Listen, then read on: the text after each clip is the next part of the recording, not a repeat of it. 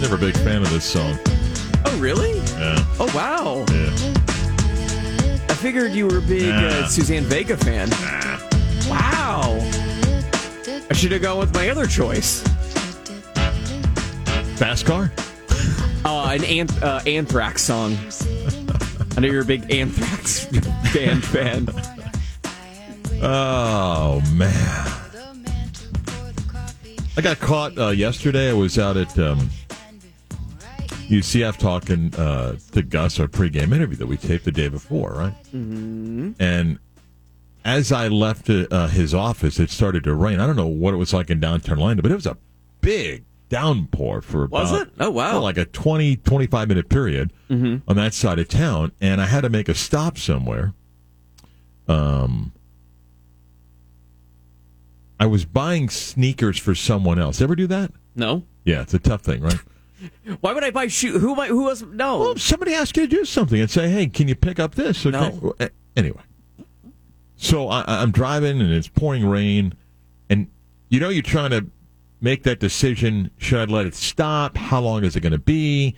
And whenever you do that, your Wi-Fi is not working, so you're Yep. trying to load the radar and it's not Nothing. loading. Yep. The little blue line's not moving. You're yelling at your phone. You know. I pay how much for Right. this? so then you decide I'm going to go for it with an umbrella. Mm-hmm. Okay. And and even then you don't know what kind of splash zone you're stepping into here. Mm-hmm.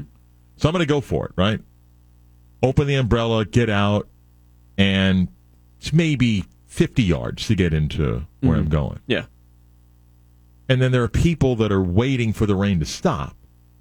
Then there's a person that's like a greeter at this store.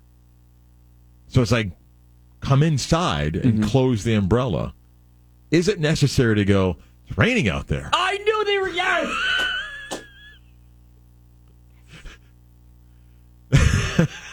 right? You knew it was going to that, right?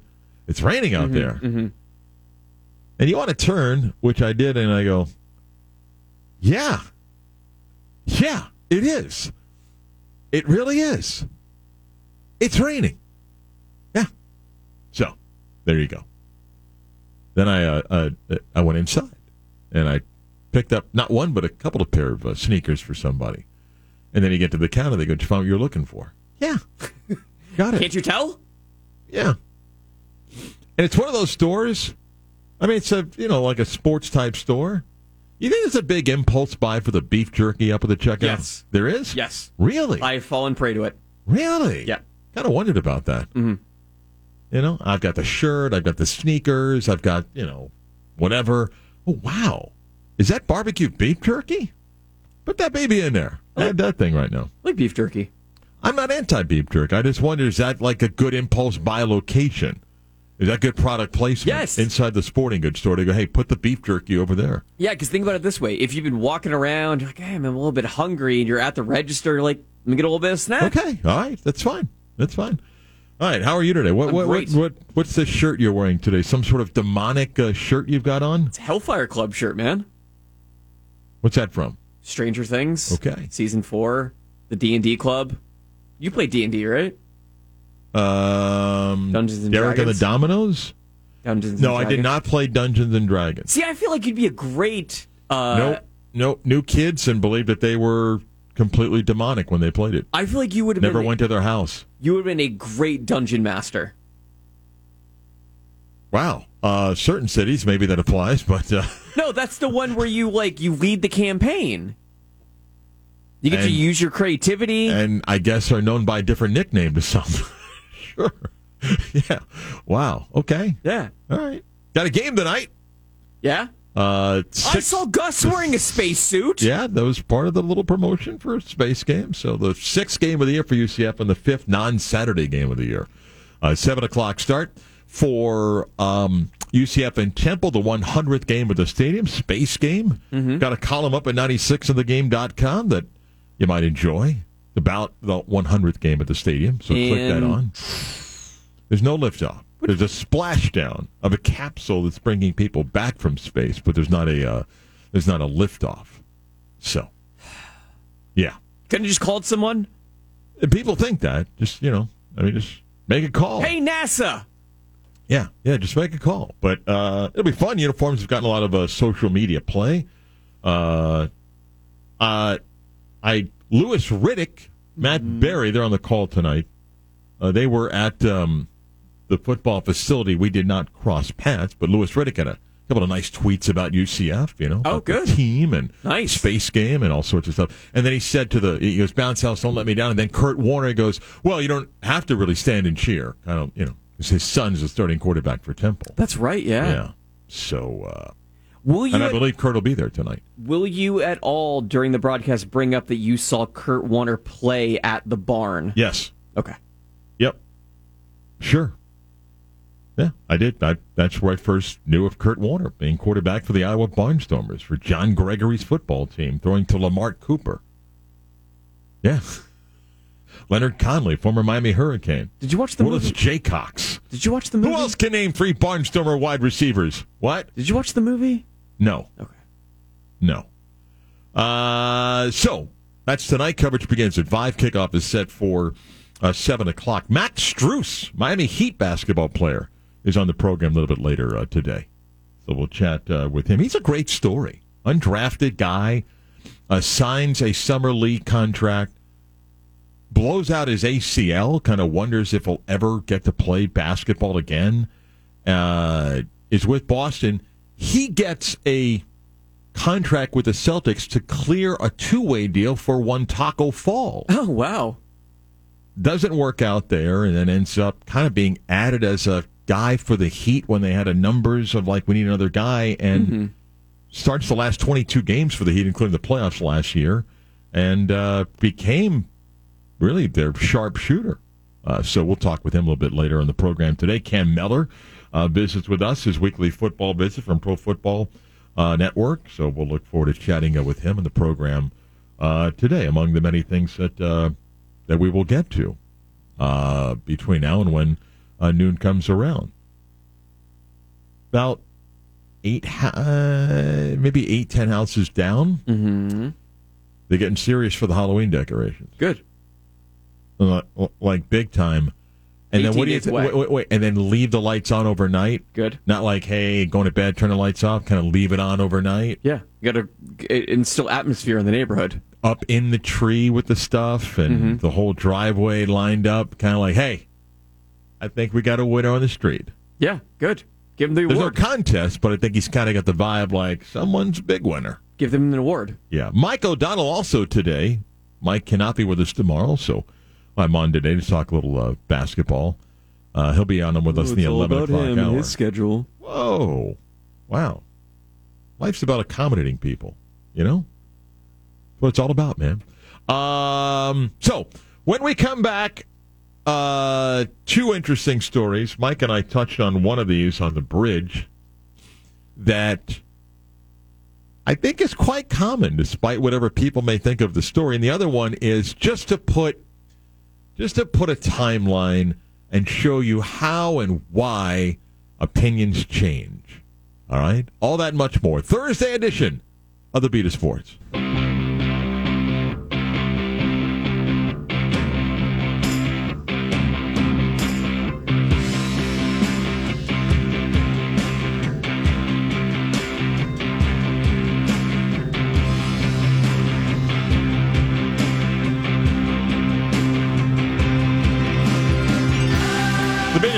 Mark Daniels. Brought to you by Poor Choice Tap House, Hills 50 District.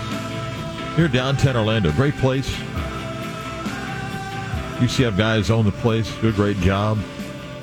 Uh, next week, when UCF plays at ECU, they've got a watch gathering. You can hang out 50 South Port taps. Uh, pour your own drink. Don't miss a second of the game. Big 20 foot screen. Lots of other fun stuff. That'll be next week. This week, they got a Dreamfield event with Brits Bunch Social. That'll be on Saturday. Uh, check them out online uh, at poorchoicetaproom.com. Uh, Poor Choice Tap House Facebook also has details on the big weekend uh, uh, this weekend and also next weekend. Good people, get out and uh, support those that uh, support uh, us. Scott, uh, would you handle a hit piece on you well? No, not at all. Kidding me? Um, what question is that? Yeah, Scott's real sensitive, so um, a hit piece wouldn't go well with you. Uh, I may act, you know, tough and emo, but no, I would take it personally. Yeah. Uh, Mike and I were talking about this in the bridge. So ESPN, it was at 8:27 this morning. So that's uh, what an hour and a half ago. Posted a story with the headline "Sources." You never want to be part of a story like that either, Scott. Nope. Right? Nope. Not at all. Sources. Commanders boss Snyder claims dirt on NFL owners, comma Goodell. That's the story. Uh, it, it is placed prominently on the ESPN.com main page mm-hmm. with a graphic around it, and that's called great placement. The story is written by, among people, Don Van Natta. You never want a story written, uh, right, Scott? No, even if it's a good thing. That's the that's the 2022 version of Mike Wallace knocking on your door with 60 Minutes in the 70s. Yeah, it ain't going to be a fluff piece. Uh, but Don is one of the three writers: uh, Seth Wickersham and Tisha Thompson. And the story is about Washington Commanders owner Daniel Snyder, who's fighting to keep his team. There's a big battle internally among the NFL and owners to vote him out. It takes 24 votes, and the story basically says that Snyder is not going down quietly and that he's gone to great extremes to gather dirt on other NFL owners, to hire private investigators and firms to go dig up information so that he can basically blackmail owners by saying, if you try to get rid of me, I will expose information on you. It has quotes of former team employees, not named and a bunch of things that basically shows Daniel Snyder saying, "You want to get rid of me? I'll expose you." It talks about Jerry Jones as once being an ally that basically now is not supporting uh, Snyder, and it is a well-crafted piece that I guessed when talking with Mike earlier was planted by the National Football League, and this happens a lot, not just in sports. It happens in politics. It happens in business. It, it, it, listen, you want to craft a story your way, just like you tell a story to somebody today at lunch or in the office. You're crafting it in your spin. You want to present a story to not to, to, to make someone not look good. Well, you, you present it in a certain way. Whether it's factual, that that's up for debate.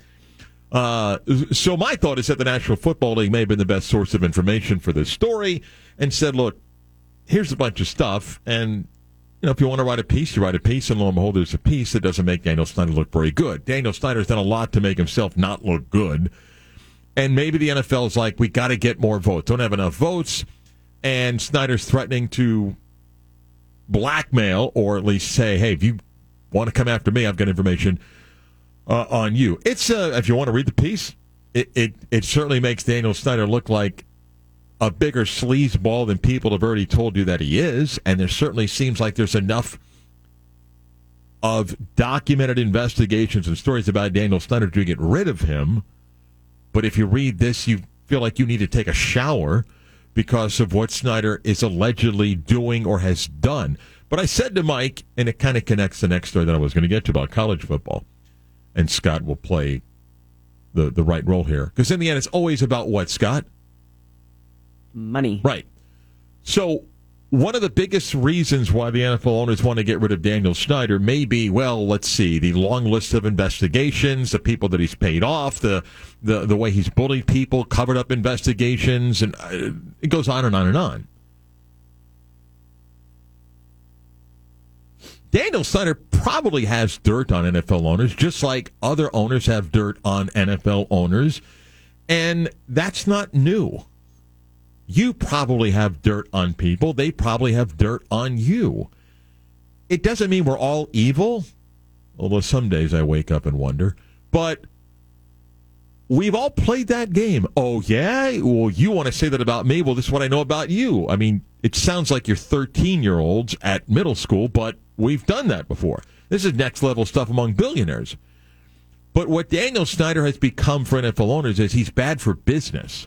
Not the optics and the PR part of it. He's bad for business from a monetary standpoint. The once proud Washington franchise used to be one of the model franchises of the National Football League, a great football market, sellout after sellout after sellout. I mean, real sellouts, not like baseball teams in Boston or football teams in Lincoln, but real sellouts. I got a middle finger from Scott there. Shots fired. Um, real sellouts. The, the the financial model in the NFL about revenue sharing is you keep 60% of your local revenue. 40% goes into a pot that is then shared by the other teams. Well, the Washington once Redskins, now Commanders, and a brief time the Washington football team, went from being one of the biggest in revenue providers to the worst. Empty seats, less revenue, not making as much money in a market that used to be among the league leaders. So owners don't want Daniel Snyder to get a new stadium. If he gets a new stadium, well, as much as people hate the owner, new stadiums likely mean a honeymoon period for ticket sales. They want someone else to get a new stadium, not Daniel Snyder. If someone else can get the new stadium, yeah, more money. And by the way, the league, which has now changed its financing program to allow owners to borrow hundreds of millions of dollars from the league to build stadiums, in addition to private financing or municipality financing. They don't want to help Snyder. And I think the league is probably behind this story to say, let's kind of do what we can to make sure this guy is out of here. 10 o'clock hour, WYGM Orlando, WJRR HD2, Cocoa Beach, Orlando sports leader. Mark Daniels in the beat of sports. Money drives all, usually all the time. Yesterday, I found it interesting as we embark on a new college basketball season. Believe it or not, begins in three weeks. You have uh, media days for some of your bigger leagues, and those like football coaches and players, and the commissioner comes and gives kind of a state of the league address. Well, when we did that in July and August for football season, that was a really big deal because there was so much going on about teams on the move with UCLA and USC and about further expansion and about TV deals and grant of rights that every commissioner's press conference was a big story. What what were they going to say? Well, not as much coverage for the basketball media days, but still some interest. Kevin Warren, the Big Ten commissioner, was asked questions about expansion. And he said, you know, it's not as big of a priority for us right now. You know, never say no and keeping our options open, but kind of making it clear like we're not about to announce anything and talked about the future and how healthy it is. Then even dropped the nugget that maybe we'll play our basketball tournament in Los Angeles. Doubt it ever happens, but it sounded good at the moment. Um, Brett Yormark of the Big 12 has gone out of his way to have media opportunities to promote the league, what it will look like when UCF and its other three new members come in. He talked to people in New York about, hey, we're discussing with our TV partners about a future deal. He talked about streaming services, about younger viewers, younger fans, and capturing them and all sorts of stuff. But let me give you ACC Commissioner Jim Phillips, not the former great talk show host at Real Radio 104.1. Our colleague. But Jim Phillips is the commissioner of the ACC. One of the nuggets he dropped uh, yesterday was he's open to the idea of expanding the NCAA basketball tournament, which is an interesting and hot topic in college basketball. I'll get back to that in a second and why it probably is inevitable. But if I take you back to a timeline, and here's the timeline for you January 12th, 2022. Scott, how long ago was that? This is October 13th, so we're nine months. Yeah. If I take you back nine months, we have completed the college football season of the 2021 year. Georgia's the national champion, and we are now having fighting among conference commissioners about expanding the college football playoff. Can we get to 12? No. We've got Greg Sankey going, I'm happy with four. I'm getting two in every year. I don't care. And then we had the alliance that was upset because we had, you know, who does the SEC think they are and all that stuff. And Jim Phillips, commissioner of the ACC, was adamant, very vocal, very, very vocal when it came to the idea of expanding the college football playoff. He said the following about any idea. To the ACC, we don't have a college football playoff problem. We have a college football and NCAA problem. It's not the right time. This is not the place to be thinking about expanding college football playoff. We have bigger issues the length of a season, the safety of our players, the calendar of college football. These are our priorities, not expanding the playoff from 4 to 12. Maybe that's a discussion for down the line. But I'm listening to my people in our conference. We want a holistic perspective. The game needs to be reevaluated. Going from 4 to 12 is the least of my concerns. I'm more focused on our student athletes, player safety, and the length of the season. Pat Narduzzi, football coach at Pitt. Are they crazy? We don't need to be adding more games. My team's not for adding more teams. to The playoff, the season is long enough. What do they want? Dabo Swinney, coach at Clemson. I'll tell you right now, among all of our players, no one wants to add more games. The season's long enough. Uh, that was January 12th. Uh, uh, I'm sorry, January 22nd, 2022. Eight months later, on September 2nd, 2022, the College Football Playoff Board, made up of presidents from each conference, made the decision you guys couldn't do this with all of your surveys and diagrams and gathering data, so we'll just do it uh, we vote to expand the playoff from 4 to 12. Now, you clowns go figure out when you're going to do it, but we're going to do it. Well, didn't they hear the issues about player safety, length of season, calendar for college football? I guess. But they also heard people say it's probably worth about a half billion dollars if you expand from 4 to 12 and said, oh, yeah, we voted. We're going to go from 4 to 12. Now you guys go figure it out. That was on September 2nd. Eight days later, ACC Commissioner Jim Phillips. We're excited about the opportunity for college football to expand its playoffs from 4 to 12. We look forward to the ongoing dialogue of how we get to that. It's not as easy to work through some of the committed contracts and TV partnerships we have, but we're excited about what lies ahead. That was eight months later. Now, nine months later, from that January day that he was so adamant to the idea of expanding for all the reasons he gave. Yesterday, Jim Phillips, the ACC commissioner at the basketball media days, regarding the college football play of expansion, quote, there's a lot to push to make it happen in 24. We're trying. We're committed to doing it. We really are. Across 10 conferences in Notre Dame, we feel good about the work that's been done, excited about it. We're really unified in trying to get it done. It's the logistics that are difficult. Time may not be on our side, but there's a lot of push to try to get this thing done. It's an exciting time for college football.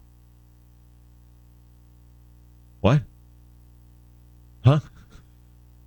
Just remember, and I'm not blaming Jim Phillips. I mean, you could say, just be honest, the conference saw the new media deals done in the Big Ten, the struggle the Pac 12 is having, sees their revenue situation, knows that the only way to generate more revenue with the current media deal for the ACC is either A, Notre Dame joins the league, or B, the college football playoff expands because it could be worth another $100 million to his league, which then leads to the other money idea. The college basketball tournament is going to expand. When, I don't know, but it's going to expand. The contract is still set for several years. I think it's eight more years, but it will expand. Why? Because it means more money. I don't know what model. Maybe the 68 goes to uh, 96. Maybe it's uh, 80. I don't know what it is. It will expand. And it's not going to expand because we need to get more 17 and 15 teams in the NCAA tournament. It's not going to expand because someone clamors to go, you know, I'd rather watch the 11th place team in the ACC than the winner from the Patriot League. It's going to expand because it's more money. And the commissioner of a league that used to be known for its great basketball traditions and success, that still has great basketball traditions and success, but is a shell of what it was the sense of when it was, hey, basketball, we play a little football. Now it's a, you know, 15, sometimes 16 team league that needs more money. So he'll be for it. As will other commissioners when someone says, well, by adding these X number of games means it's more money, means I'm all on board. Now, they may do a model that asks the winner of the Patriot League instead of the miracle of winning six games to win a championship, you might have to win eight, while the number one team in the country may have to win six. But it is about money. And it'll ultimately lead to the expansion of what many people think is a great model now, although that model that model is in 64 and 68. And even the women's tournament, which now they realize if sold independently of other NCAA championships, is worth a heck of a lot more than it currently has been sold for. Someone will go, well, why stop at 64 with them? So it will expand because it ultimately comes back to money.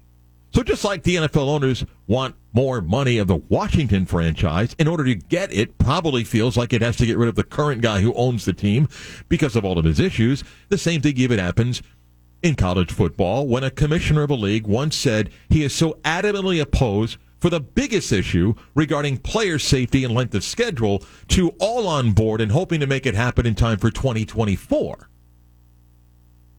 We didn't do anything to improve player safety from nine months ago. We didn't do anything to shrink the number of games that will be required to win the championship in a 12 team model. It just came down to we need to make more money to keep up with those that we're trying to compete with. So this is the way to do it. So therefore, we'll change our position, which is kind of what happens every day in politics. I've got an idea for a bill. And in order to get support, I've got to put your pork in it and your pork in it. And suddenly the bill that I had that I thought was a good idea includes a bunch of crap that I don't even know what it has to do with what my idea was. Welcome to everyday world decisions. And that's where we find ourselves when it comes to stuff like this. Uh, tonight, 5 o'clock coverage for UCF and Temple. Uh, reminder Orlando City Soccer has their playoff match coming up on Sunday night against Montreal. And that Club is de also. Foot Montreal. Huh? Club de Foot Montreal. Unless there was a significant increase in the paycheck I got, that wouldn't be happening.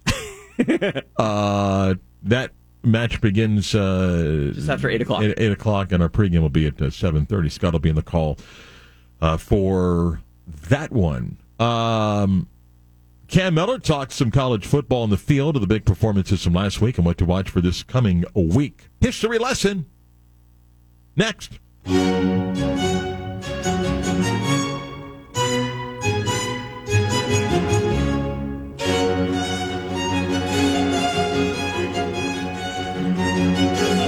Uh, yes, indeed, boys and girls gather around time for a history lesson. Normally the 11 o'clock hour on a Thursday, but we got a busy 11 o'clock hours, so it runs. Uh, now, gather around.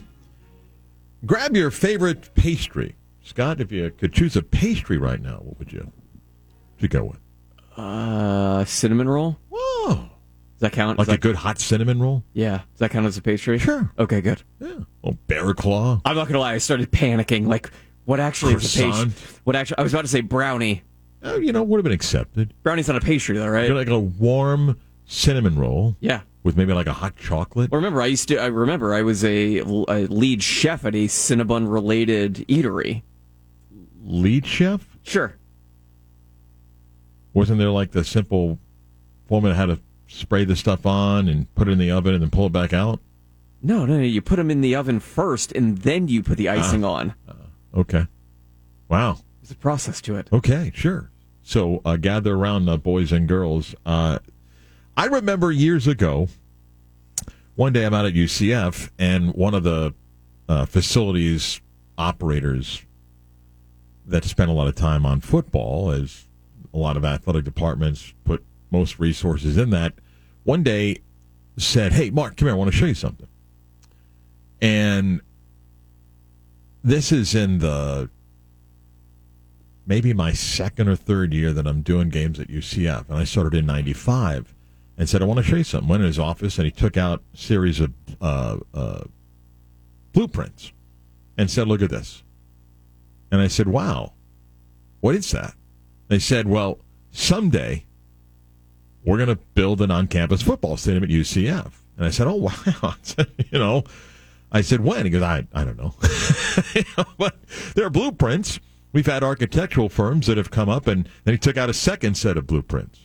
Scott was one of those nice, you know, big circular things. Oh, I love roll it those, up, you know, yeah. and they kind of push it back in, Mm-hmm. and, and it, it close it up. You and seal like, it up, yeah. it's great. He takes another one and rolls it out across the table, and I'm like, wow, this looks awesome. Then a, a series of drawings, and showed you know what the outside would look like, and people walking up to the stadium, and parents holding kids and everything. And I said, well, when? And they go, I don't, I don't know. Um, and for years, that used to be a joke out at UCF.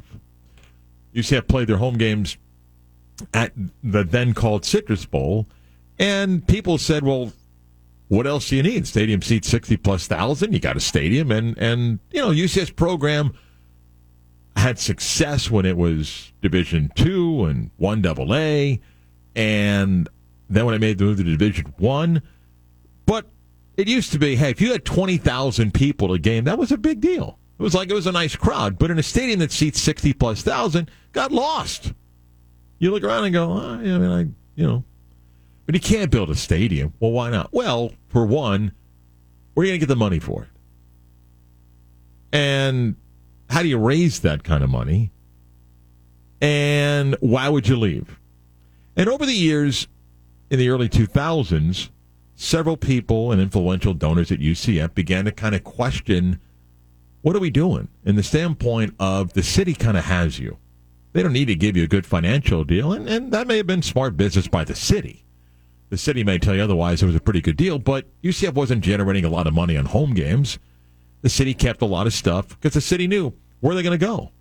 There was no alternative for UCF to play its football games, and by announcing their move to Division One and from independence to the MAC, if their goal was to grow in a conference, they would need a, a bigger stadium. And in the sense, you had that stadium, meaning if you're going to draw more than 20,000, you're right there. So the city didn't really take UCF serious, although UCF began to say, look, how about upgrades to the Citrus Bowl? And that came at a time when, and for those that live here, you might uh, lived here back then, when we had the venues packages.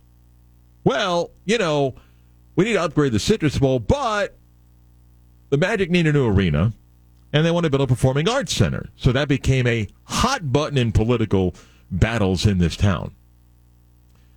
The city, the county, raising money.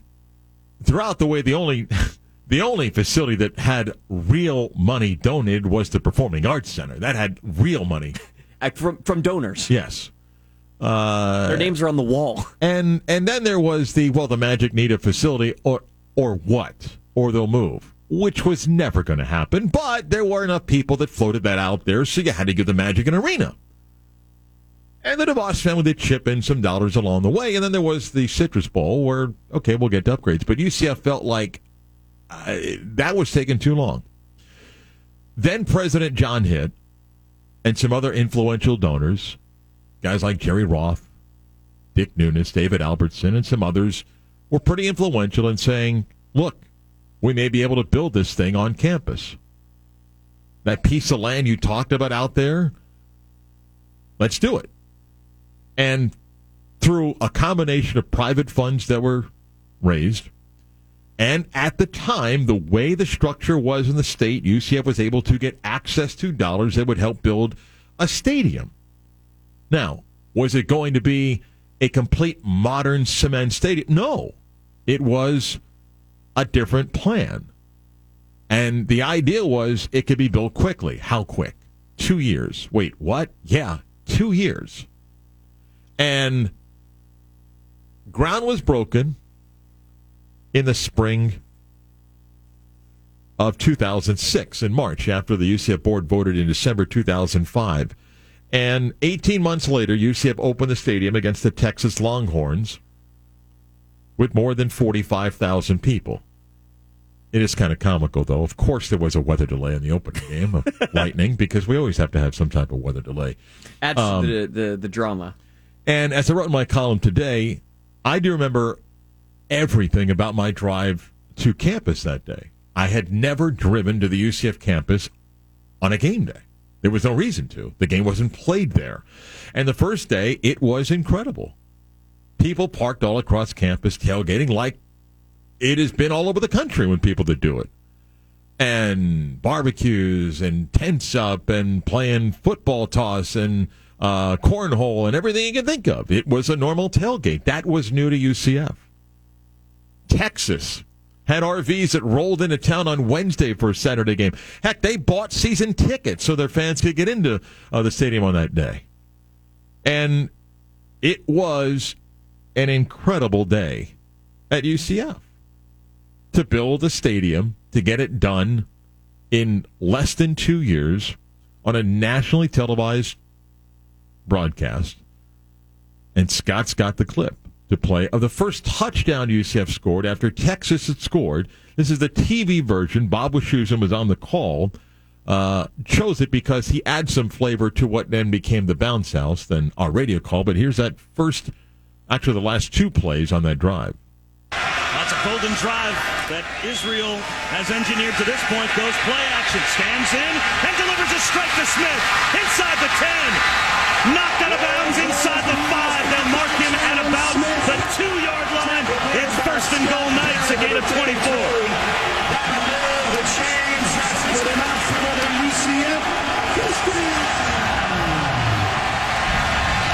This is an excellent decision by Kyle Israel. He's going to get a runoff with the wide receiver. Kevin Smith is going to fill the void and watch the throw by Israel. He invites the defensive end across the line of scrimmage and then with perfect timing lays it outside. Again, UCF spreads out Texas on first and goal at the two. A shotgun for Israel. Inside. Touchdown. Kevin Smith. There's a flag down on the far side. We'll have to check the penalty. The Bright House is bedlam for now. Offside.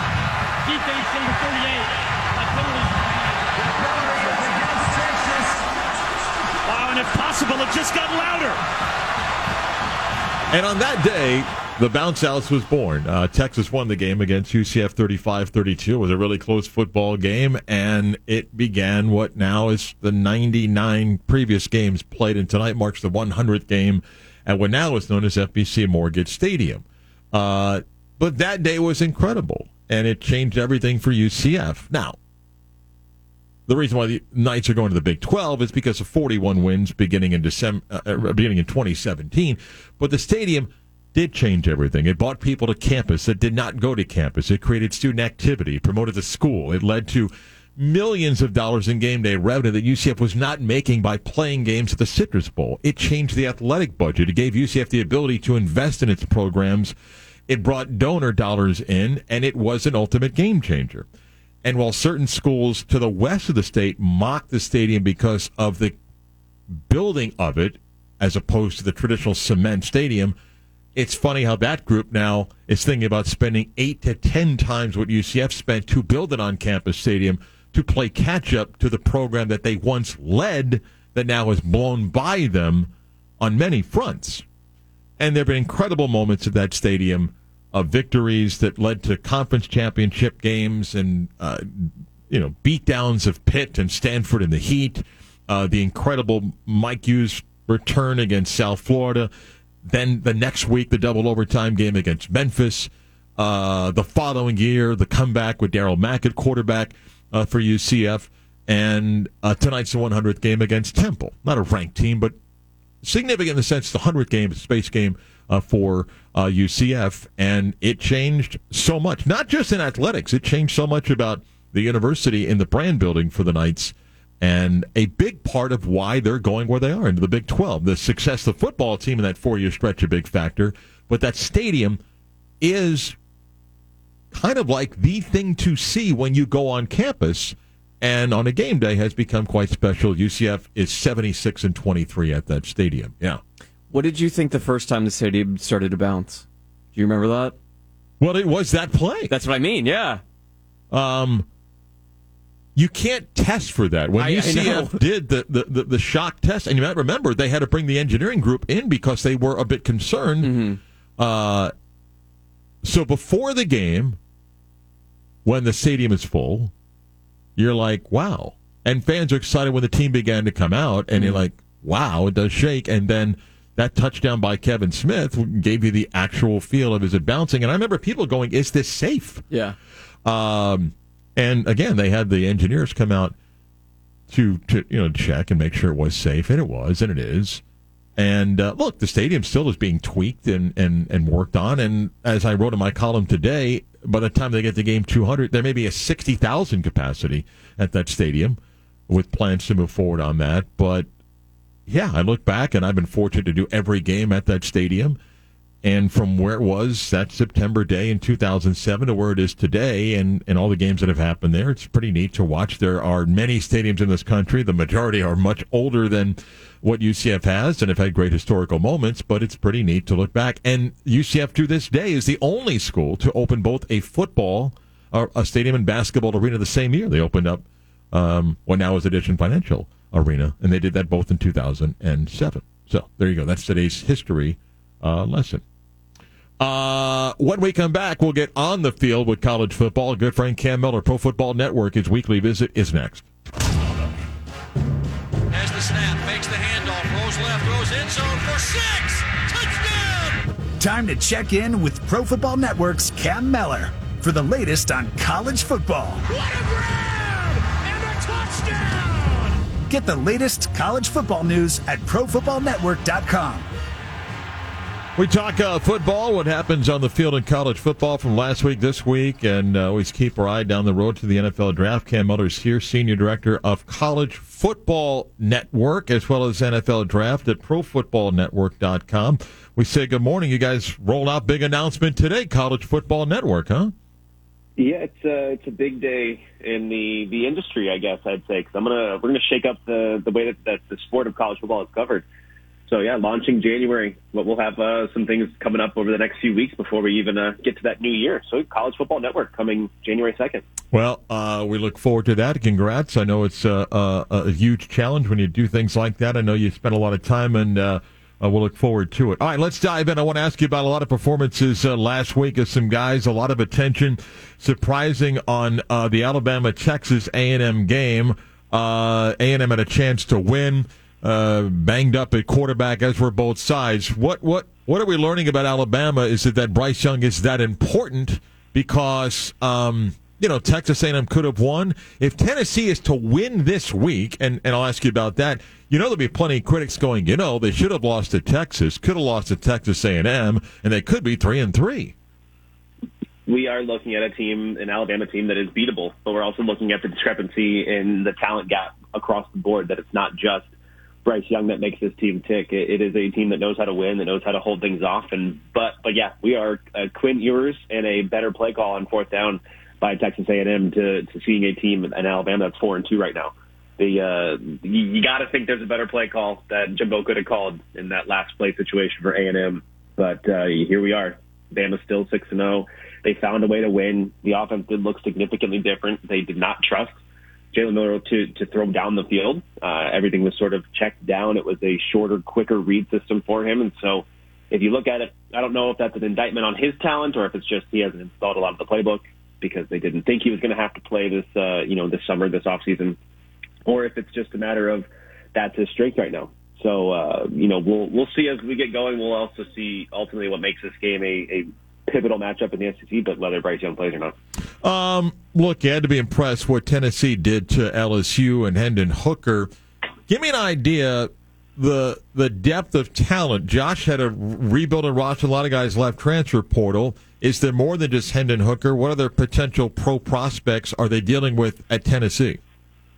Yeah, it's uh, it's really interesting to to watch the growth of Bru McCoy as well. If you followed, you know, high school football recruiting and Bru McCoy's journey to Tennessee, that had a stint at Texas and a stint at USC back home, and now he's seemingly found his home. So uh, to to that end, Cedric Tillman is definitely their best pro prospect at this point, and he didn't even play against LSU. And and we'll see if he's able to also go on Saturday against Bama. But it's uh, it's a talented roster from from top to bottom. We're starting to see the difference in good recruiting versus great recruiting. And Josh Heupel's been able to pull together some transfer portal athletes, some players that are he's getting the best out of, the most out of, then also players that are going to make impacts not just this year but next year as well. So, you know, Hooker's the the marquee ticket player in terms of grabbing from the transfer portal, and all of a sudden you could see the growth last year as he started to grasp the offense he's sneaking into that first round conversation as well, just because of the way he's handled himself and some of those raw athletic tools that he he uh, presents. But then on defense, the talented secondary, and they get some guys to get after the pass rushing game.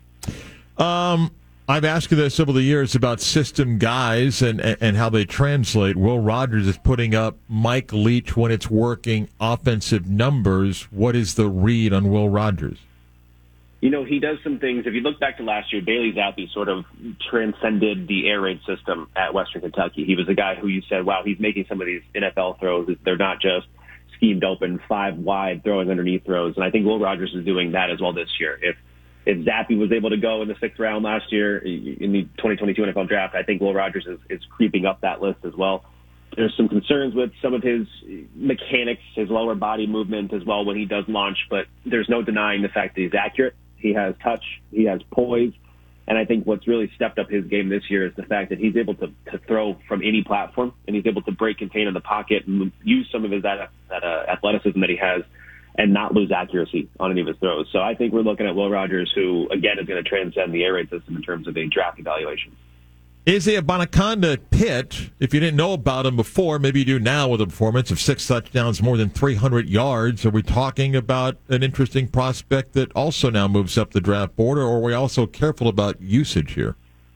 We're, we're careful about usage. We're looking at his game logs over the past few years, and he's, you know, he's only at this year alone, he's going to get more work than he's had his entire career. And so I think that is where you look at it as how many carries did he need to get going, to get up to full strength, to get up to full speed? But there's no knocking the the, the talent that he has. He's got that patience and, and burst to hit the hole of a young Le'Veon Bell in the pros. Uh, and so once he gets going and once he gets cooking up to full speed, there's no way it's going to catch him either. He, uh, you know, he's a big bruiser, but he's also got some shifty elusiveness that uh, open field you're not going to bring him down. He also contributes in the passing game. He doesn't get looked at as much uh, in his first two seasons. But if we're looking at uh, the, the change in offensive scheme at Pitt, he's also a guy who contributes on the backfield, a, a true three down back for next year, as long as he doesn't uh, get nicked up this year. Their offense, it's not Iowa. I mean, no one is an offense like Iowa, but I mean, Brett. Bret Bielema is about as 1970 NFL offense as you could be. Um, give me a read on Chase Brown, their running back man, if if Bielema could trot out nine offensive linemen, I feel like he would, right? right. This is a, this is old school football with a fullback as well. Chase Brown, though, another guy who, you know, usage, length of career in the college ranks is going to harm him in terms of high draft stock. But another guy who, you know, if, if Jonathan Taylor had that sort of um, between the tackles ability that they then went to showcase in his last year uh, at Wisconsin, that he could also contribute to the passing game, but they don't need him to in the NFL. Chase Brown's that similar guy where you don't need him to contribute in the passing game because he's a guy who's going to average five, six yards a carry. He's going to keep you on schedule as an offense. He's going to break contain a couple times here and there and get you some chunk plays. You know, he's he's not the sexiest running back. He's not the flashiest of guys, but you know, he wears you down. He grinds you out. He is a perfect Bret Bielema running back, and he is a perfect running back for those early down situations in the NFL. Um, People may not know much about them because this is the first year of FBS football. The antiquated rule in which they cannot play in a bowl game is ridiculous, but what it is is there talent of James Madison to justify the top 25 ranking. 100%. I mean, you're looking at a team who utilized the transfer portal, and they were also the top dog in the FCS on the East Coast. You know, the North Dakota State's always going to take the claim as the, the top dog in the FCS right now, but JMU is pulling together recruiting classes that were beating the rest of the Sun Belt and it's showing. We're we're looking at had they were to to be able to keep Antwane Wells would have been a coup, who's now at South Carolina and the leading receiver at South Carolina. Him and Kris Thornton last year both over a thousand yards. Todd Centeio as well throwing the ball incredibly well. This coaching staff as well. You know, the Shanahan as an offensive coordinator and a Cignetti at, at head coach. These two guys are destined for Power Five jobs and big Power Five jobs in the very near future because of the job they've been able to do. But it's a defense that's stymieing. All levels have draft prospects. Isaac Ukwu off the edge as well will be a guy you'll hear in day two go drafted. It's a uh, it's a talented team from top to bottom, and it showcases what you're able to do if you build it the right way. We talked last week. I was really intrigued to watch this because the quarterbacks of Tulane and ECU, and I came away really impressed by Tulane's defense. Holt, uh, uh, Holton Ahlers said that first uh, touchdown, and that was it. And I mean, Tulane's got some studs on defense too, man. Yeah, number 37, Macon Clark. If you haven't watched him play, it's uh, he sort of flies around the field like a smaller Ed Reed does. He'll hit you on every single play. He'll smash you in the mouth, and then he'll also take something off of his hits that he'll he'll meet you at the catch point and rip off an interception. This is how they utilize their defense and how they roll their their corners and their safeties into it's almost a hybrid five cornerback role where you have the, the safeties are that talented that they could cover man coverage on the outside as well. So it's a it's a unique defense. I give a lot of credit to that staff with what they've been able to build and how they've been able to do it. Uh, against CCU, we saw it where what Holt Ahlers came off of a six touchdown performance and 467 yards and and barely has to use garbage time to get up to 280. So this is a it's a talented team. There, I don't know how they slipped up against Southern Miss because this is a team that honestly can push Cincinnati with what they want to do uh, for the American this year. Uh, J.J. McCarthy threw for 300. I don't know if that means much. He did it against Indiana. Uh, the game against Penn State this week, uh, I, I, think I've asked you before. Joey Porter Jr. is legit. Um, give me some thoughts on McCarthy and then the matchup this week against a Penn State defense. Got guys like Porter and some other good defensive players. Yeah, it's interesting. This is the test of who JJ McCarthy actually is. It's also a test of how much they trust JJ McCarthy running the offense. I thought he left a little bit on the table, which sounds weird in a three touchdown, 300 yard performance against Indiana, but that is a secondary that I've not seen a drastic change in in a unit on a Power Five team in, in some time with how good they were in 2019. Tiawan Mullen winning freshman All American, and now they look like a bunch of scrubs. Uh, they do not like a, look like a Big Ten defense. So McCarthy left them on the table. He was inaccurate. He short short armed some of them. So he's got to bring his A game because some of those that are that are short armed, short hopped, or you know, if he if he wants to throw off platform against Penn State, he's not going to have the time to because he's going to be rushed off the edge much better. He's going to have much better coverage. And you say you named him Joey Porter Jr the guy who leads the country, uh, two pass breakups a game, and he has some highlight reel play in him. So he's got to McCarthy's got to clean up his game if they want to escape this Penn State game with a victory. There's a number of great games this week, and Oklahoma State TCU is among them. I, feel like Max Duggan's playing his ninth year. Uh, but, um, but he gets the job done. I mean, when healthy, and all of a sudden, here's TCU that people didn't think about. It's undefeated. Oklahoma State's really good. It, it's a great Big 12, which I think is the deepest league in the country. So. I would agree with you as well. It's it's not just top loaded anymore with top two teams. If we're looking at an Oklahoma team that's probably going to finish ninth, uh, that's how talented they are. Uh, overall, Max Duggan has always had something in him. You know, I don't I don't want to use the proverbial or, or whatever he's using nowadays. He's got the dog in him and use the X-ray. I'm not going to go there. But he's a guy who he never got a lot of luck and he never got a lot of help from his receivers. He had a first round receiver in Jalen Reagor who we can now look back and maybe say that it was Max Duggan who pushed Jalen Reagor in the first round because he was able to give him some throws and some balls that you know no one else could. He he had a lot of drops early in his career, and we're seeing him now. He's finding the field. He's seeing the field incredibly well. He's throwing his receivers open, and he's making some of these highlight reel throws that look normal and look uh, for easy. They're, they're easy for him to, to pull off. So to me, the turnaround with how fast this team's been able to adjust to the new scheme and what they want to do offensively and on defense has been remarkable. So uh, I'm a I'm a Horned Frog fan just in general because of of how much they make college football better this season, in my opinion. But Max Duggan gets a lot of that credit. What do you do your scouting report on uh, uh, on Van Dyke after he throws for 500? I'm not knocking the numbers. They basically abandoned the run, and North Carolina's defense is giving up a ton of yards. But you're kind of like, okay, that's the guy I want. And you know, there's been some talk that Gattis' offense doesn't suit what Van Dyke was comfortable with Rhett Lashlee. And as we've talked over the years about coaching changes, uh, coordinator changes, we sometimes forget what it is. And I wonder if, the performance last week makes Miami reassess what they do on offense.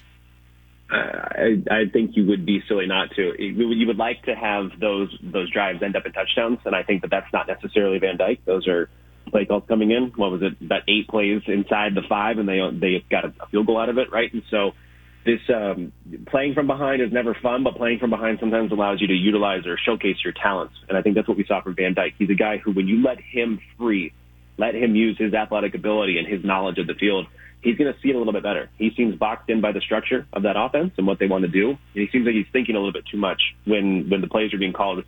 You know, these scripted plays, and also when they break into what is not scripted afterwards. I think he he is much better, and we saw it at times under Lashlee as well where he was great in that scripted offense for Lashlee because it was free flying and it allowed him to get the reads out. When they had to go on the fly, it was bubble screens and, and throws two yards behind the line of scrimmage. Nowadays, if, if he's able to trust his arm and, and use his arm, he trusts his arm more than when we're seeing some of that accuracy and, and strength that he has because he's got talent in that arm.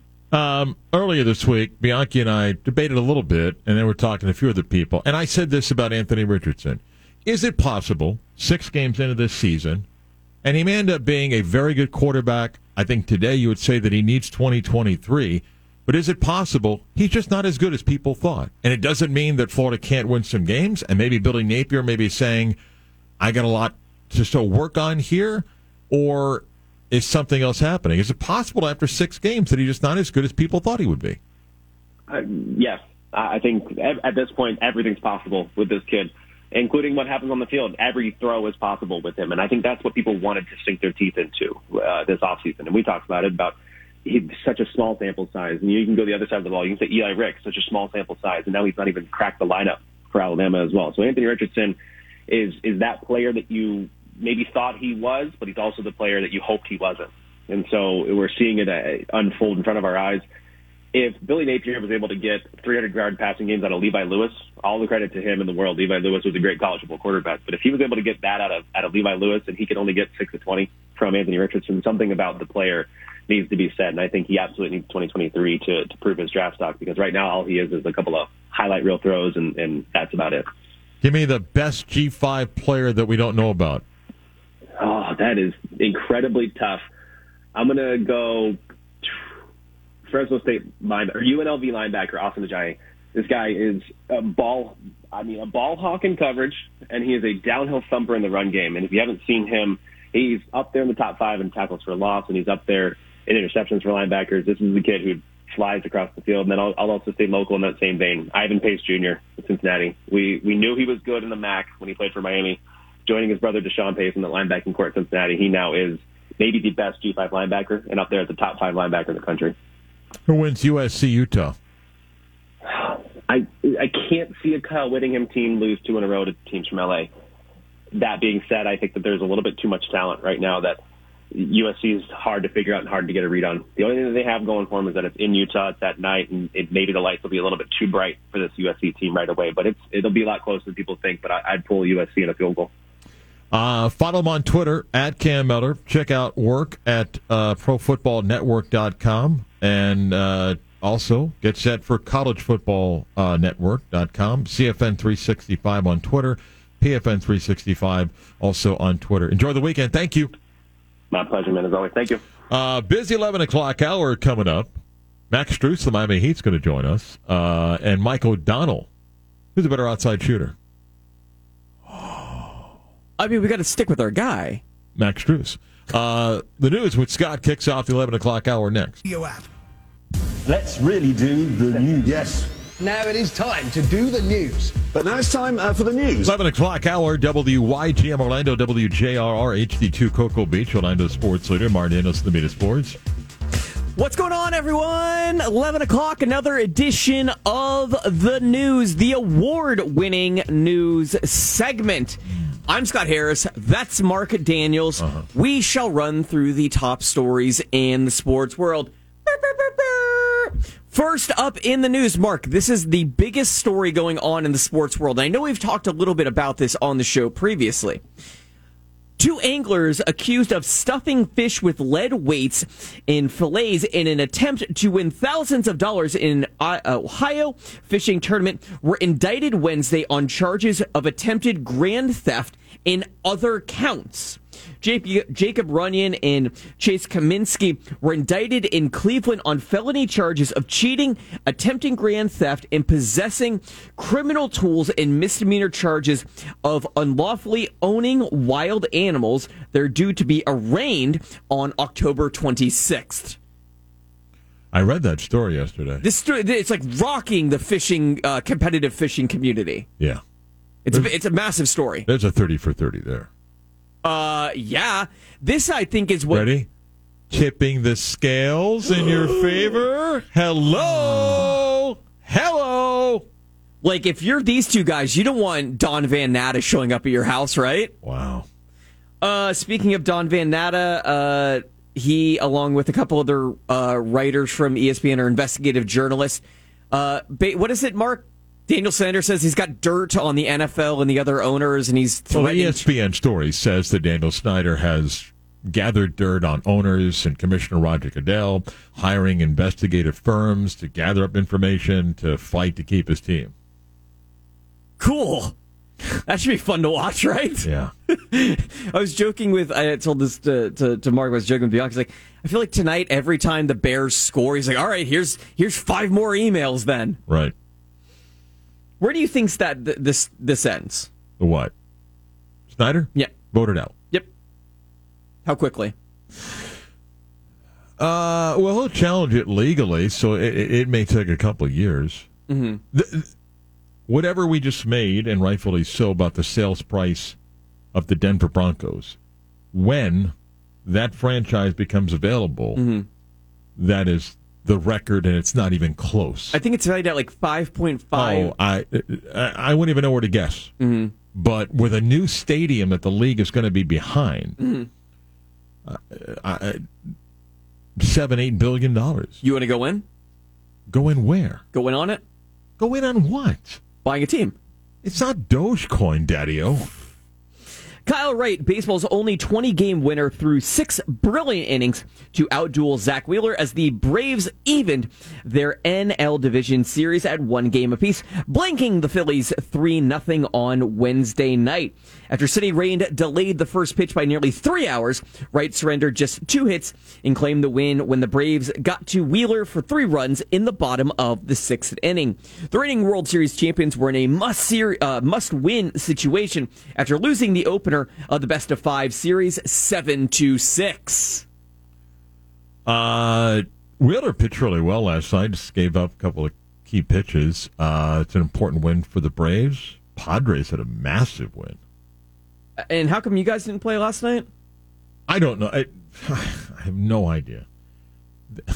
The Yankees were off by getting the bye. They play game one. They're off game two. It's a gorgeous day in New York. There's no off day game four and five. It's just it, it's just stupid. Qatar's World Cup chief Nasser Al Khater has said there will be special zones at the tournament for drunk football supporters to quote sober up.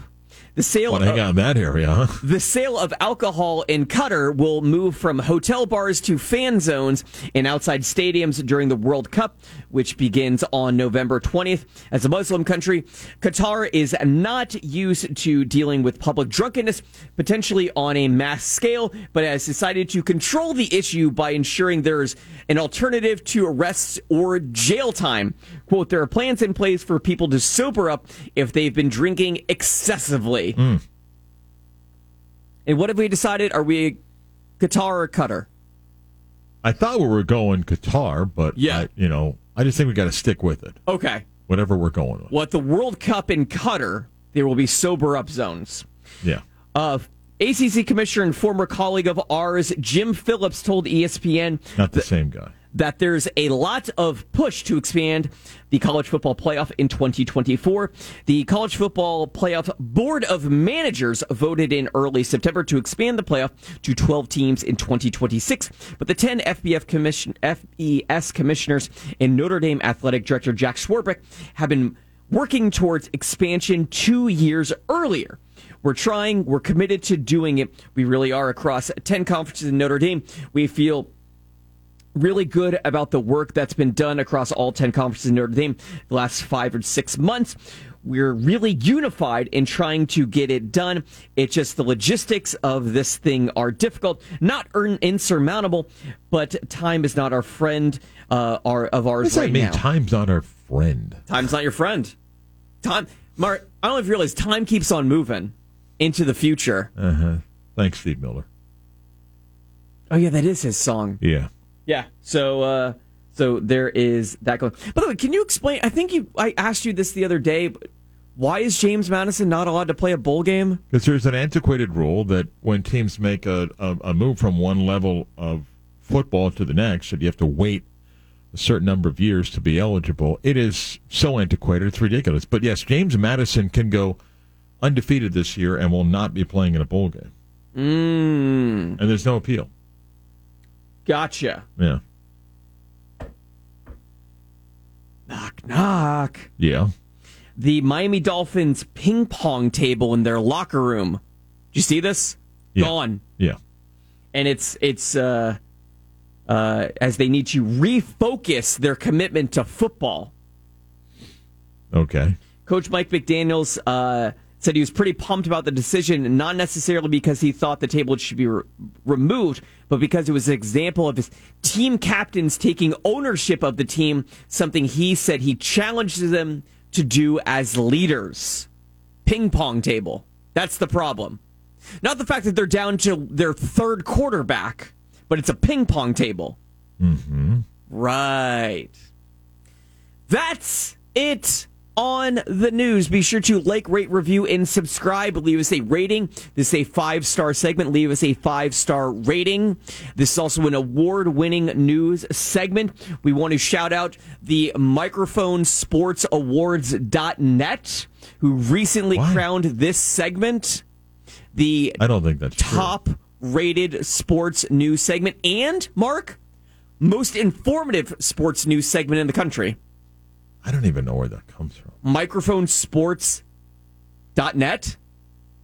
You talking to a microphone, I- correct? I, I just don't think that's accurate, but you don't know that. You weren't there at the award ceremony. all right. You were invited. Tonight, coverage of UCF and Temple begins at 5 o'clock. Uh, the ever popular interview with Terry Mohajir, the UCF athletic director, is at 5.35. And uh, kickoff is set for 7 o'clock. Uh, we've got uh, the coverage for you. Space game for UCF, the 100th game, played at the, their stadium.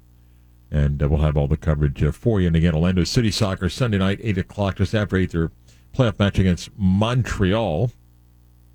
And uh, tomorrow night, Magic Basketball, their final preseason game, Cavaliers come to town. and uh, get set for the regular season to start uh, next week. So all that and more coming up. Miami Heat shooting guard Max Strus joins us next.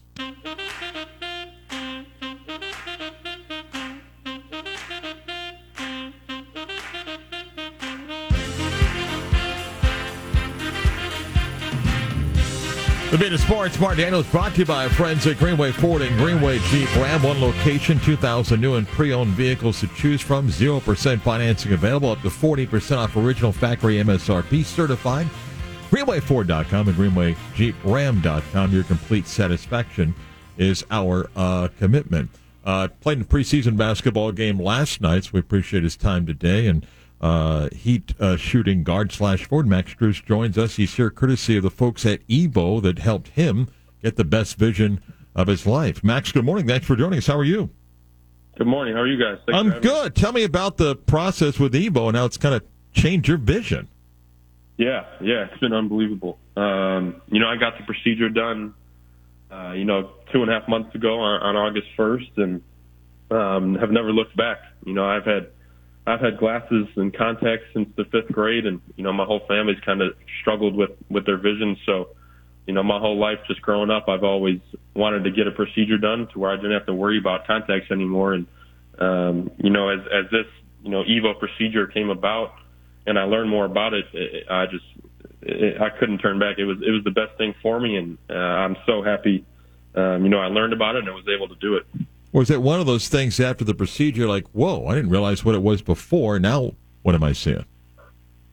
Yeah, yeah, it, it was crazy. Uh, you know, you get the procedure done. It only takes about five to seven minutes in each eye. You're really, you know, only getting, you know, the the, procedure itself in total takes about like 30 minutes. So um, it, it's really easy, and uh, you know, you're you're done pretty quick, and then uh, you walk out of the building being able to see, which is which was crazy to me. And then, uh, you know, that next morning you wake up, you don't have to worry about putting your contacts in. You just roll right out of bed and um, have perfect vision. So uh, I was able to see, you know, better than 2020. I, I measured it at seeing 2010.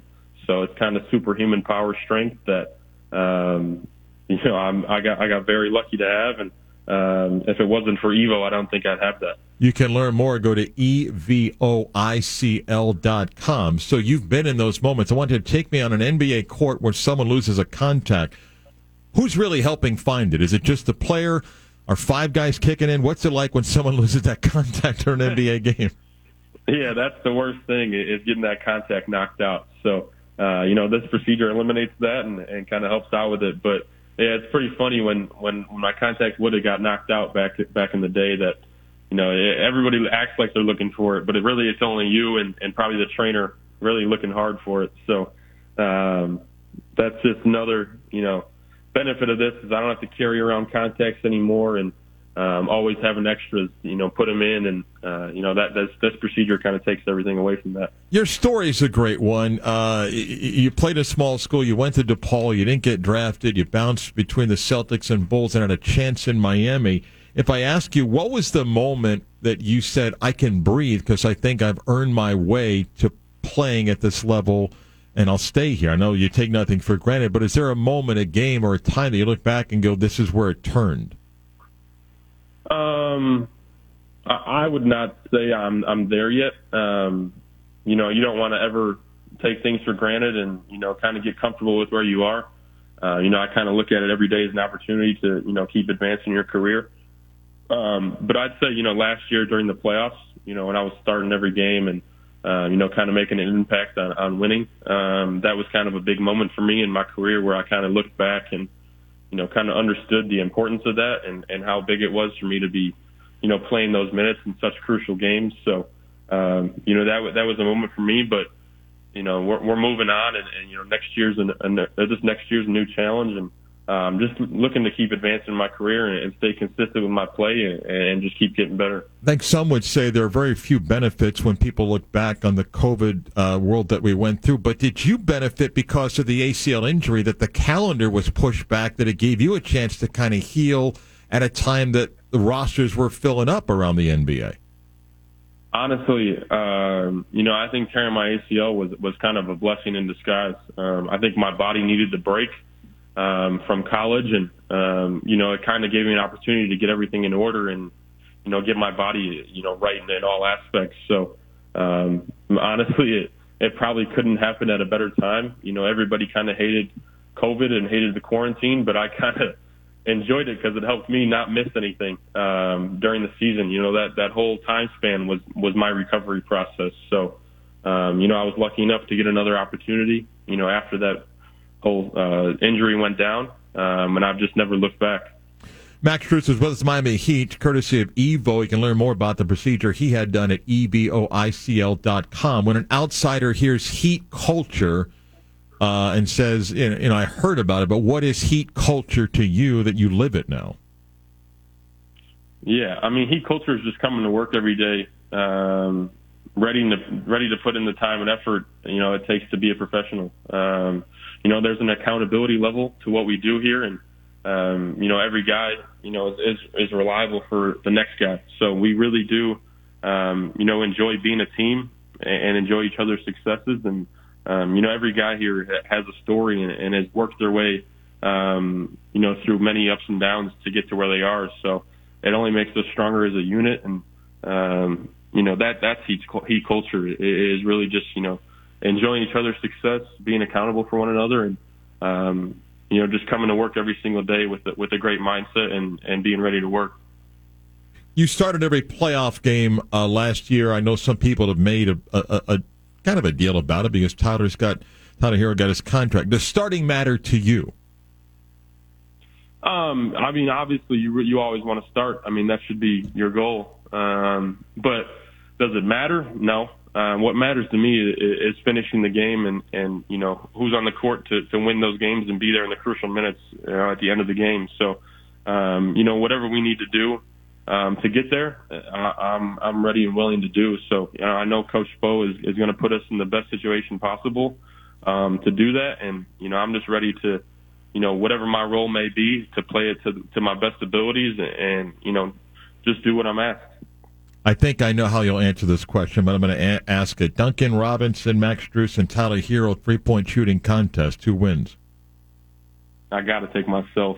Um, but those are, you know, two great shooters. So, um, you know, we're we're lucky to have you know shooting like that on our team. You know, you know, three great shooters who work extremely hard at it. And, um, you know, I, I'll take them against anybody uh, in the NBA. But I do respect. They're, they're, great shooters. I respect your confidence in picking yourself, though. So, um, Can you tell, even though you're focused in the game, if you, if you look over during a game and see Pat Riley and Alonzo Mourning sitting next to each other, will their facial expressions tell you how they really feel? Uh, they don't really make facial expressions.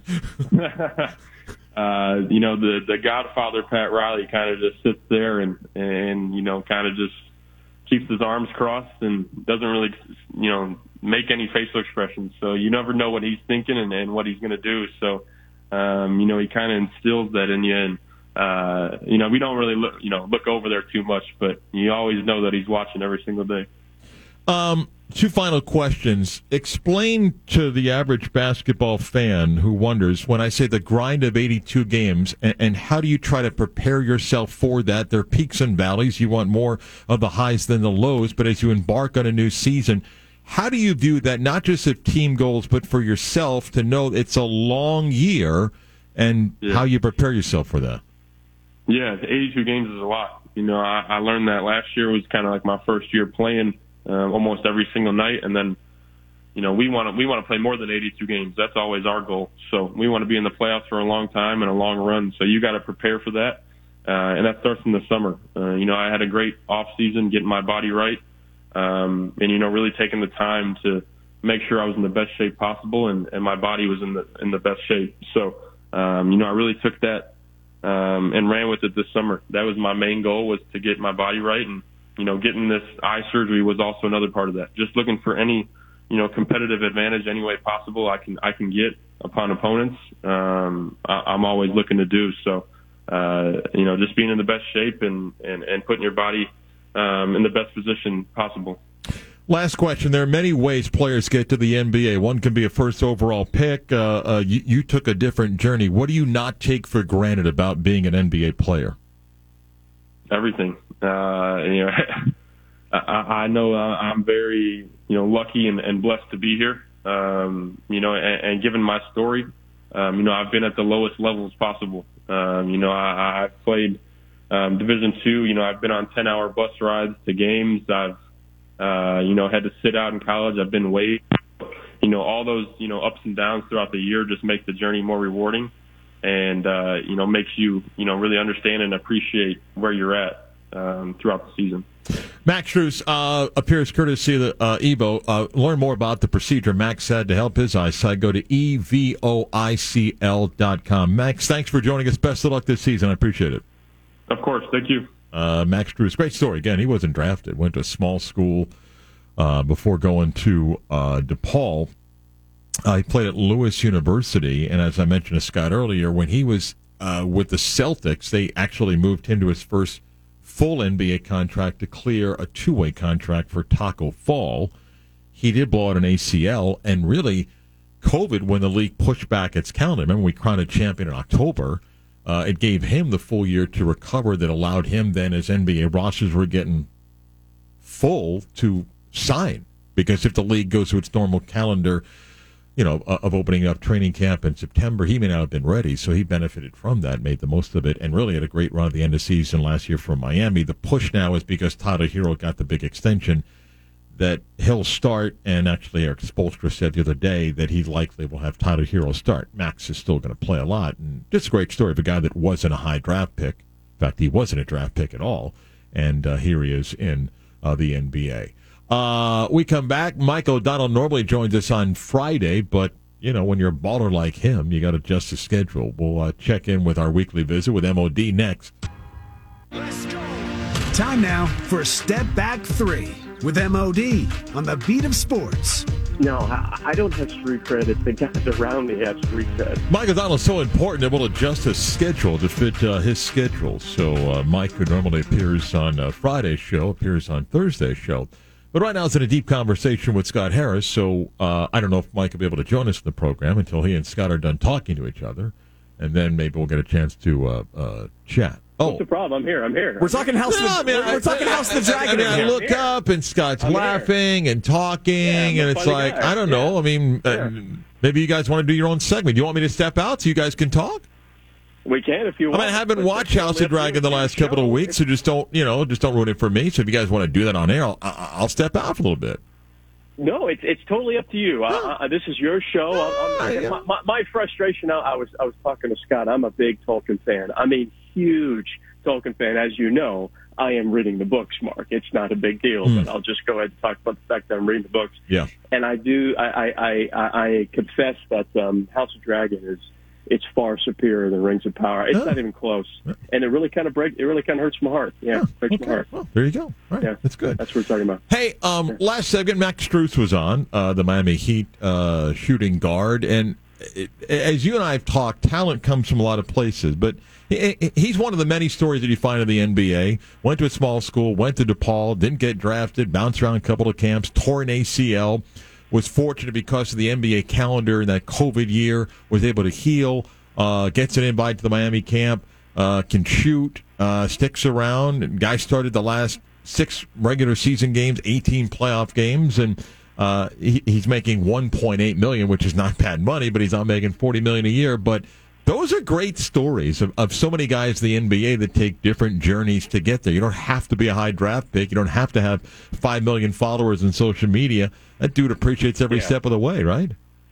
Well, but there are also certain uh, NBA uh, uh, franchises that are are, I mean, exceptionally good at finding those kinds of players, and not just finding them and then stashing them away in the G League or on the bench. Eh, The the development that comes along with that. And Miami Heat, the Miami Heat are one of, if not the best team and franchise in the NBA at identifying talent that may be going under the radar. Talent that isn't going to be home run talent, but talent that fits the culture as well as talent that is a, a piece of the puzzle. That's the way that Miami looks at a lot of these kinds of guys. And so two things have to happen. Number one, Miami has to identify that missing puzzle piece, right? And I'm not trying to be cliche. It's just, it's a great way of looking at it. This is, this, this is what we're missing, uh, uh, for our offense or our defense. You know, where can we find a player that can, that can plug into that puzzle piece? And so when you identify multiple players, you're like, we, we think this is the guy, we're going to go after this guy. But then kind of a, almost a, you know, you've got to run opposite lines of communication. They got to run past each other. So the Miami Heat identify talent. They identify the puzzle piece, but then the talent and puzzle piece that's identified then has to go all in on the Miami Heat being a superstar in the role that they want. That's actually the harder piece, which I give so much credit to players like Max Strus. I, I, I'm Mark. You you've talked about the journey of Max, and I mean, and the story already. But I'm talking about that. That when you've got it's like two trains that are running uh, uh, running past each other. There has to be a stop to where, where you come to a complete stop and there's an agreement where you get back on the same track. Because the opposite line of communication from a player like Max Strus is you don't like we don't know what kind of mentality he had in high school and college and played semi-pro ball. I mean, we don't know that, and he's got to go. Okay, I'm in, and it's very rare for players that are those fringe NBA type type uh, uh, stars like Max Strus is to say, okay, I'm all in on letting go this aspect of the way I want to play and all in on going on the Miami Heat way to play and being a particular superstar role player. That is very difficult to do. It's very rare, but when it happens, you get playing time, you start making a name for yourself, articles get written about you, you're playing you're, uh, you're playing on national television, competing for championships, and you get paid but you have to let go of some of that ego and you have to let go of a piece of who you are as a basketball player in order to fully embrace that role that team wants you to play. Let me ask you a, a, a magic question, but also about an era and a style. You know, I mean, we've talked over the years the NBA positionless basketball to some degree. Some colleges uh, have shifted, but not everybody. But uh, you know, the preseason, you, you, you, you try some things. I don't know how much they'll use it, but I am kind of intrigued about Paolo, the ball handler in the half court for the Magic, and, and we've watched these point forwards, and, and we've talked about this, I, I think, even in recent weeks. But the Magic between Wendell Carter Jr., Franz Wagner, Paolo, 6'9", 6'10 guys in a different type of half court offense.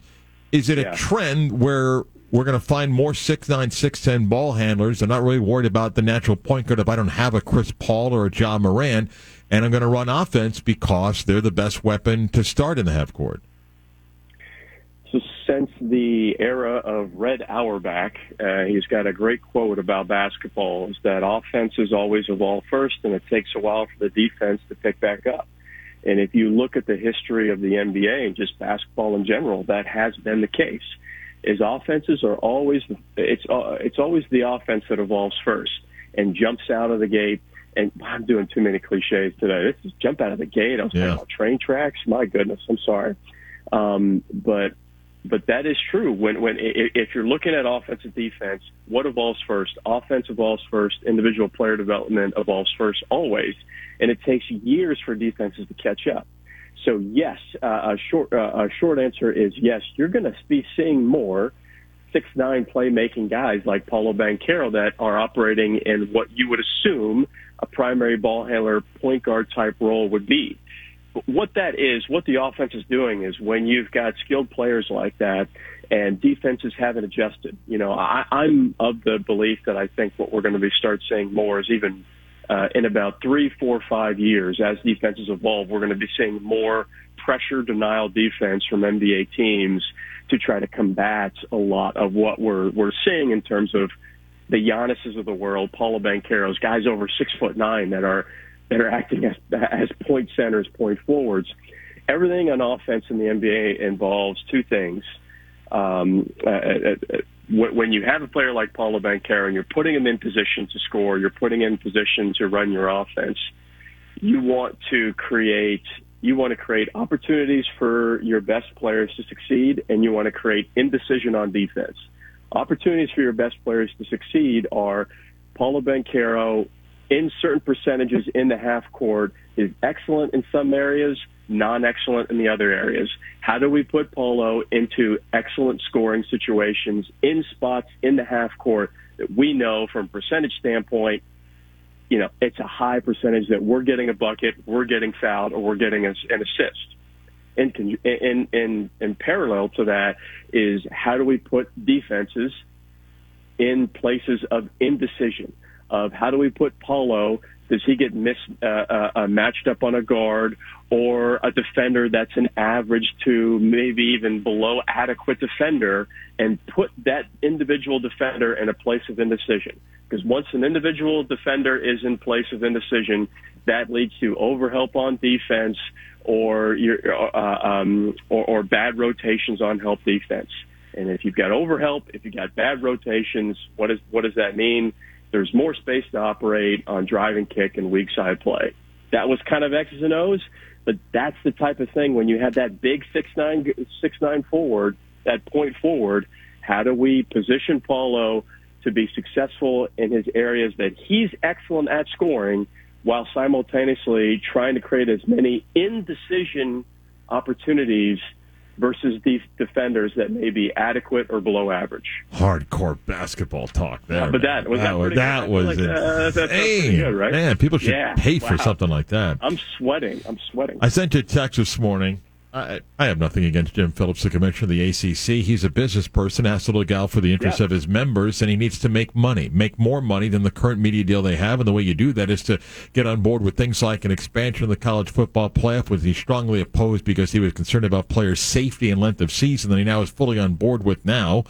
And then he dropped the nugget at the media day yesterday about expanding the NCAA basketball tournament. You and I have talked about this and I guess it'll become a hotter topic. I say it is inevitable because of the money that will be paid to expand the tournament, and I think other commissioners will carefully find their way to support the idea, even though I know you don't like it. So when you heard his latest yesterday, your reaction was what? Yeah, I agree with you in that Jim Phillips is trying to make a business decision. I think a lot of it has to deal with his deal with ESPN, with the ACC's deal with E ESPN. Is that it's not as good as the Big Ten, it's not as good as the SEC. That's not a knock on Jim. That's just it, it, it everything happens so rapidly, right? So this is layered. Uh, Mark, we could do a whole show on this, and so I'll try to condense it as quick as I can. I'm not in favor of expanding the NCAA tournament. Uh, if I'm just taking from a standpoint of I've never liked being progressive for the sake of being progressive because it's cool to be progressive. I don't. Uh, if something is working and something is great and nobody is complaining about it, why are we messing with something that is great? Nobody complains about the NCAA tournament except for the handful of coaches that are on the wrong side of the bubble. Nobody complains about it. Fans love it. Betters love it. I mean, teams love it. It's the best and most efficient sporting event in the world. It is fantastic. Okay. When I take the emotion out of it, the, one of the reasons why they want to expand the NCAA tournament, obviously, is money. You know that. Everybody else knows that. Coaches know that. Where I think it's very, very short-sighted of coaches who are in favor of expanding the NCAA tournament. Most of the coaches that are in favor of expanding the NCAA tournament are are, are, are teams that are historically have been bubble teams, fringe bubble teams for the last 10 to 12 years. You expand the NCAA tournament to 96 teams I don't think. I think every co- every coach in the country should be against this for this very reason. Is I can't stand the way that we. I can't stand the coaching carousel. I, I, I, I it, it drives me absolutely crazy. We've talked about the million different ways of why it's good and bad and different and all that stuff. But if you think as a head coach in college basketball, as a coaching staff in college basketball, expand the tournament, expand the tournament, 96 teams. If it were in 96 teams, I'd been in the tournament for the last 10 years if we expand 96 teams. What do you think is going to happen from a fan's perspective, from an administrative perspective, from a major donor perspective? If you go to 96 teams and you go to if you go to the 96 team tournament for three straight years, but you don't win a game, you're gone. You're gone. Well, well but we made the NCAA tournament. Right now, keeping your job, going to the NCAA tournament, getting into the tournament is a is a uh, uh, that is the shield for keeping your job. It, it is one out of three years, two out of three years, three years in a row. Even if you barely make it, you get in. That's that's that's the floor. If you go to 96 teams, you are absolutely kidding yourself nationally to think, as a coach, head coach, assistant coach, whoever, to think that that floor isn't going to change. Well, it's 96 teams. It's over 25 percent of, uh, of Division One teams. It's obvious that you should be getting in. We need you to win games. We need you to go to Sweet 16. Oh boy, you want to open up that door. That is a dangerous door. And then we're talking about health and safety of players. If you're going to expand the tournament, you know exactly what that means. That means less non-conference games. Less non-conference games means less buy games. What I mean by buy games, I mean like a team like Florida State paying for, let's say, uh, let's just say Stetson, Stetson mm-hmm. to come over, uh, uh, um, uh, Western Kentucky.